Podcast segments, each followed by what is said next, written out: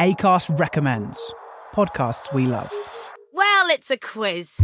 But this time it's a podcast. Yes! With me, Mikita Oliver. I was gonna go with that at first, you know, I really was. I love a quiz. I'm nervous. Ah, how many edges does a 20p have?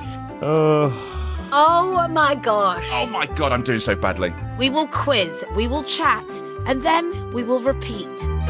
Forever. Just search Quiz Chat Repeat in your podcast app. ACAST powers the world's best podcasts, including the Adam Buxton podcast, Growing Up with Galdem, and the one you're listening to right now.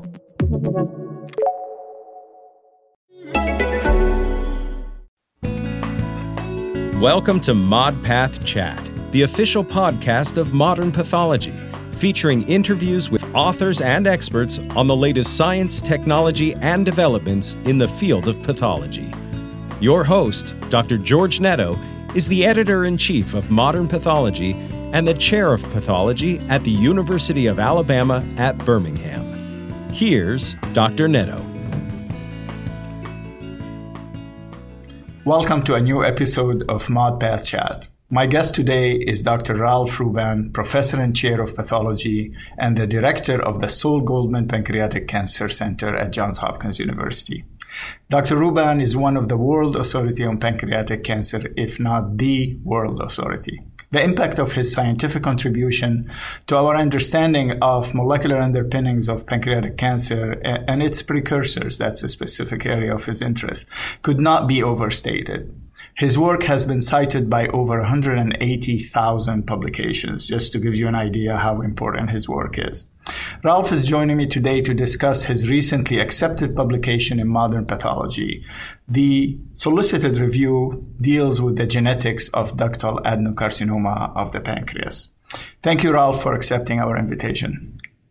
Thank you, George. It's such a pleasure to join you uh, this morning. It's great to see you, and in, in these times of the COVID nineteen pandemic, to be able to share some time with you and and uh, with the readers of your extraordinary journal, Modern Path. It's a real pleasure and honor to be here. Thank you, George. Oh, thank you very much. Uh, it's our honor to have you on this series. So I uh, usually start with what led you to do the study, but given the fact that this is a solicited review, I do know what led you to to, to share with us a study. Uh, so this was on the heel of the uh, Pan Cancer Atlas uh, publication. And uh, can you share with our audience uh, a couple of words about what is that Pan Cancer Atlas activity all about?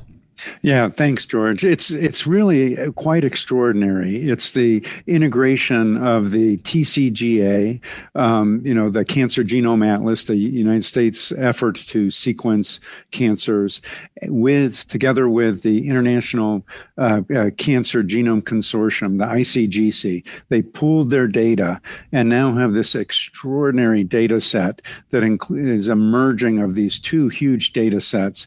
Uh, includes, I think, over 2,600 cancers from 38 cancer types and just really create such an extraordinary resource, resource uh, for uh, investigators, for pathologists, that I, I, thought of it and I said, I, I, just have to, to write about it.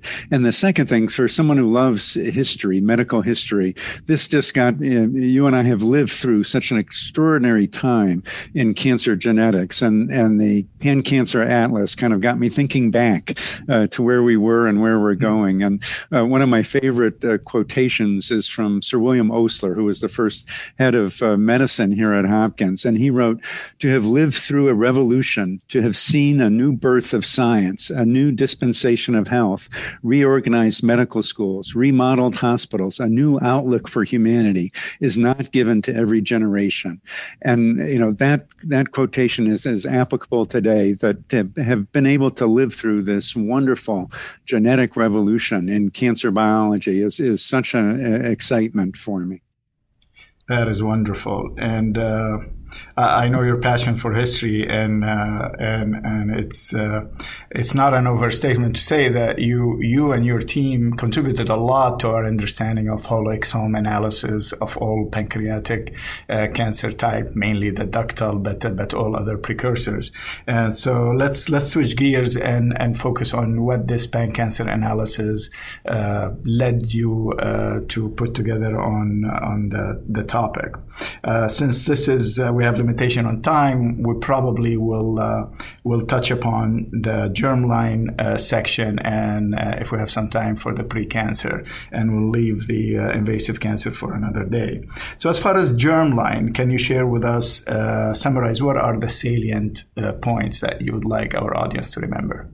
Yeah, thanks, George. So uh, broadly, so the this pan cancer atlas obviously talked about all cancer types, and there were some themes that ran through it. That uh, most cancers have four to five uh, driver gene mutations.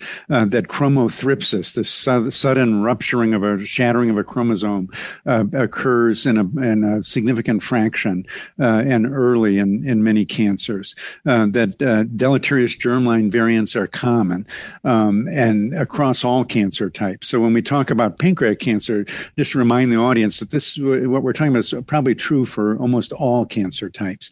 And in pancreatic cancer, it's quite remarkable probably 10 to 20 percent of uh, uh, people who develop pancreatic cancer have a germline mutation, a deleterious germline variant that predisposes them to develop cancer. Even if they don't have a family history of cancer, um, uh, these can occur, and these That's are are yeah, yeah, and there's there's they're obviously critically important um, for the individual's family to because if they have a deleterious germline variant, they they risk passing it on to their offspring, or their brothers and sisters would be at risk. So uh, it's important to know what those are in terms of uh, uh, counseling the other members of the family.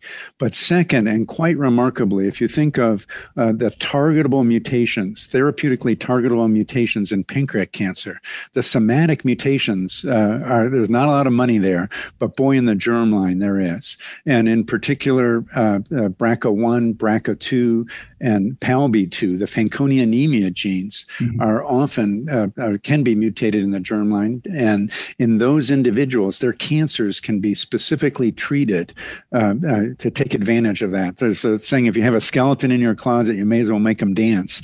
Um, so if you've got a deleterious germline variant, uh, take advantage of it, and and patients can get treated with a PARP inhibitor and some of these cancers just melt away. It's really quite remarkable. So now, because of this uh, growing body of evidence that germline mutations occur in 10 to 20 percent of patients with pancreatic cancer, that they're important for the family and and they're very important for the patient to guide their therapy. The current guidelines uh, are that every patient with pancreatic cancer should undergo germline testing, and I think this is going to open up a, a, a much better understanding of how cancer develops, why it develops, and importantly, to be a benefit to our patients. So I'm, I'm very excited about germline testing. Excellent.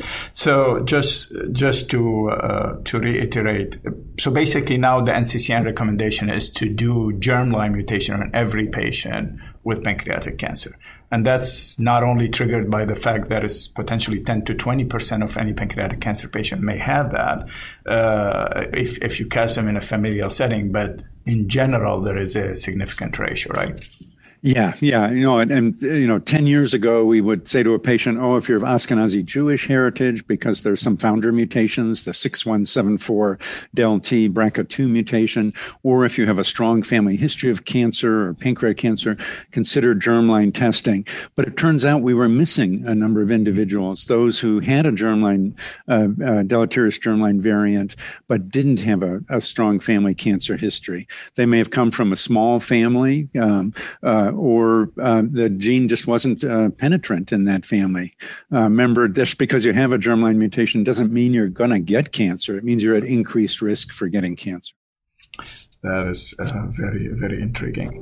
I it's I guess we got spoiled uh, initially by the MSI and a couple of cancers, uh, the BRCA and breast, triple negative, where you can expect the mutation, marry it to a certain morphology. Uh, nowhere else uh, more than kidney, for example, kidney tumors.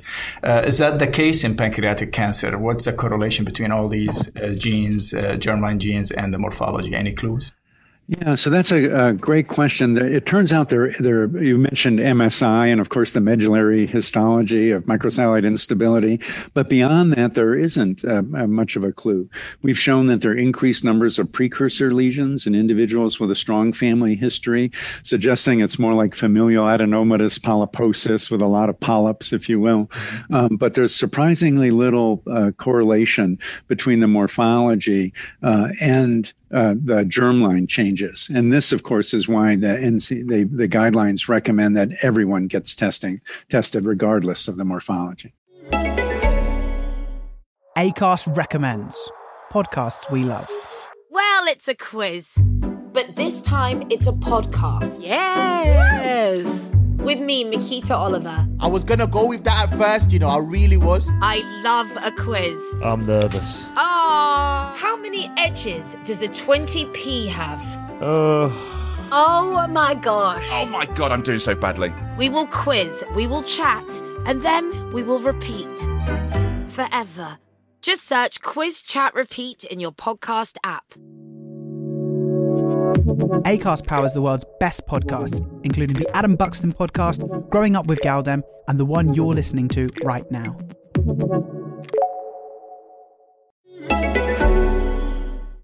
One interesting uh, germline is that PRSS1, hopefully I'm saying, and uh, it's the hereditary pancreatitis, which probably is just unique to pancreas. Can you expand a little bit about that? Yeah, so it's interesting. Um, almost all uh, deleterious germline variants increase the risk of other cancer types, not just pancreatic cancer. So it's uh, in familial atypical mole melanoma, the germline P16, the patients get increased risk of pancreatic cancer and increased risk of melanoma.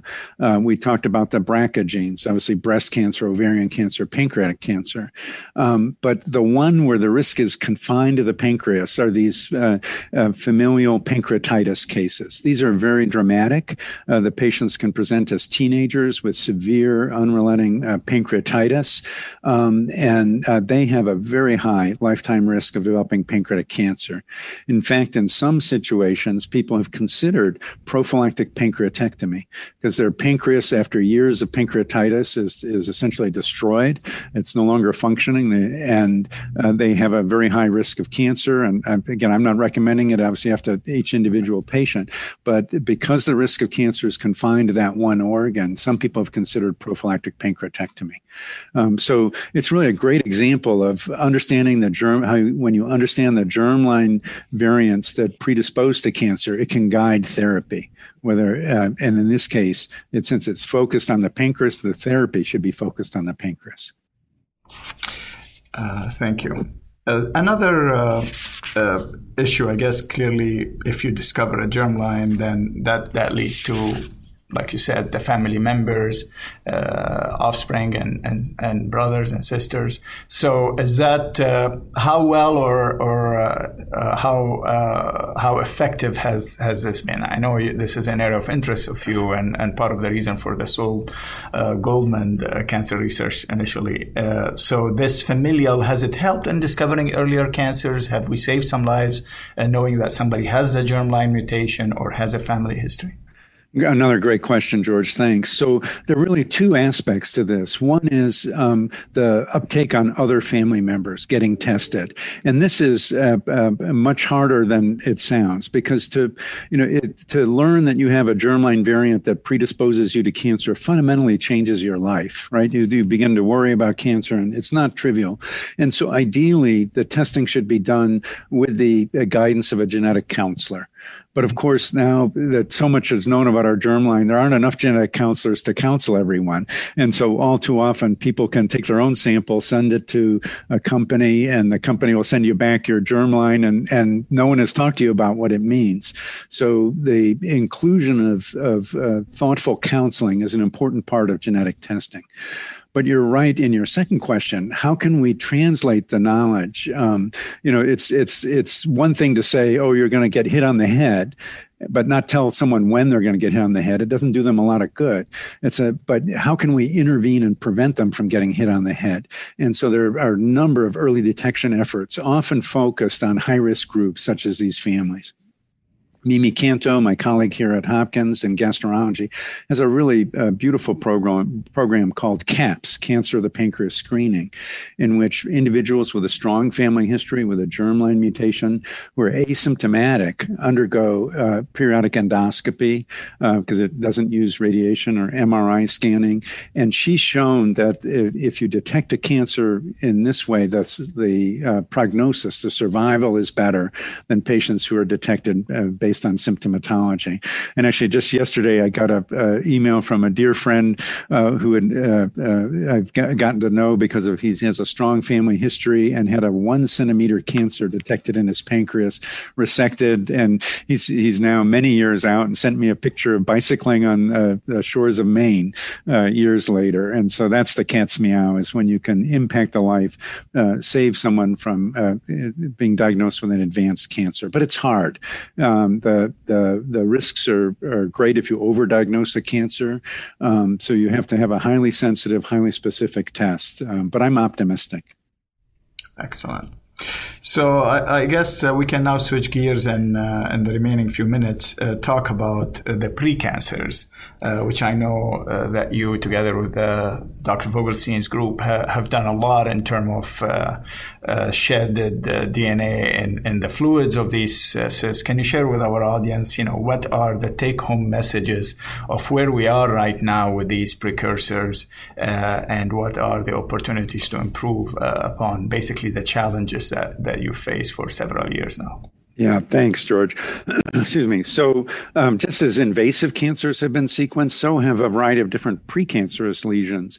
And the real beauty here, and you alluded to this earlier, is that the pattern of mutations parallels the type of cyst. So, um, based on the mutations that are present, one can predict is this going to be a serous cystic neoplasm of the pancreas? If it has a VHL mutation, is it going to be an intraductal papillary mucinous neoplasm? If it has a GNAS or KRAS mutation, and so on. And so, uh, it's very nice as someone who's you and I are both fundamentally trained as morphologists to see a, a great correlation between morphology and the molecular. And this, of course, then, as you said, allows endoscopists if they have a cyst that's of uncertain type, to uh, do endoscopy, stick a needle in it, withdraw some fluid, and sequence that fluid. Um, and my, my colleague Atul Singhi at Pittsburgh has done a great job of applying that clinically, where we can guide uh, our clinical colleagues to say, okay, this cyst that you thought was a, a precancerous intraductal papillary mucinous neoplasm, actually the only mutation it has is a VHL mutation. It's probably a, oligocystic serous adenoma. It doesn't need to come out. So there's a real potential in translating the knowledge of the genetics of precancerous lesions into improving patient care. Now, it's a little bit trickier than, than one would uh, expect at first, as is always the case in life, um, because uh, uh, to take one example, precursor intraductal papillary mucinous neoplasms they don't form a, a, single locule. They don't form a single cyst. It's more like a bunch of grapes. And each different locule can have a different degree of dysplasia. So if you stick a needle into one of the locules, into one of the grapes, and you only find the genetic changes that suggest low grade dysplasia, it doesn't mean that an adjacent cyst doesn't have high grade dysplasia. So sampling becomes a real challenge. You can, you can know the worst that there is, right? By, by what you find, but you never know that, uh, uh, that there isn't something else uh, right next door. And so the genetics, uh, genetic studies of uh, precursor lesions, and Laura Wood here at Hopkins has done a great job mapping out the heterogeneity is a, a very significant problem. That genetics are not homogeneous in terms of dysplasia. So we don't have a perfect marker for high grade dysplasia. Which, which, so I guess that's that would trigger when it's time to take that precursor lesion out. And, and that v- variability and that heterogeneity is a problem because you may sit on a thinking it's a low grade. Uh, as far as, and you know that I read the paper very well. I always try to read your papers. so uh, you mentioned the ploidy, right? Uh, ha- having ploidy in addition and proteins in uh, analysis in addition uh, to just detecting the mutation correct? Yeah, yeah, great. Thank you for the clarification that the mutations are very good for cyst type, but not so good for dysplasia.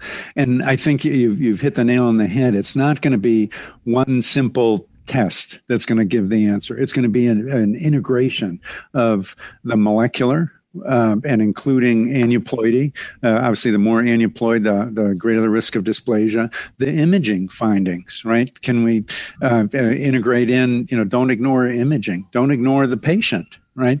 Again, it, uh, you know, it's we're not just treating a disease; you're treating a patient who has a disease, and I, am very excited about the potential of integrating all of these features to come up with a much better uh, predictor of uh, the the risk of a particular cystic neoplasm progressing to invasive cancer. This uh, was very enjoyable. Thank you, and very informative, Ralph, as usual. Uh, you're a great speaker, and it's so nice that we uh, connected again. Uh, let me let me close by uh, quoting a phrase uh, from the manuscript that we discussed today. The quote should remind us all of, of the noble purpose of the hard work we put in translational pathology. And I always I always uh, mention you, Ralph, as uh, the uh, the exemplary translational pathologist, and I try to model some of my progress uh, in my career and learned a lot from you. The code goes like this: Genetics is now providing hope where there once was no hope for those diagnosed with pancreatic cancer. It's always about the patient, and your hard work have definitely saved a lot of patients. Uh, on behalf of ModPath, uh, we thank you for the opportunity today. I hope you enjoyed it as much as I did. I did. Thank you for the opportunity, George, and it's simply great to see you, and the admiration is mutual. Thank you. Thank you, my friend. Have a great day.